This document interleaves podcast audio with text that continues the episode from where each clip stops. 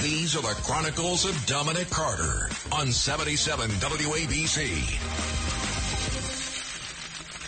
And we are back. Dominic Carter here with you. Talk Radio seventy-seven W A B C. The Chronicles of Dominic Carter, the leader, the leader of an anti-police group wants no prison time for murder, for burglars to clean homes as punishment.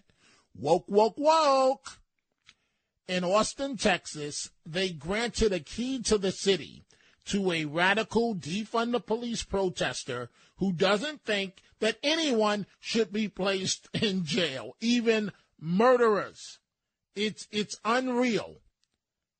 Unreal. And so this activist, and by the way, in In Austin, Texas, the city uh, set a, a record for homicides in twenty twenty-one after dramatically cutting its police budget, and nine one one response time climbed tremendously. So this activist is named Chaz Moore, and this clown says we don't need jails, and And and if you rob somebody, uh, you, you clean their house.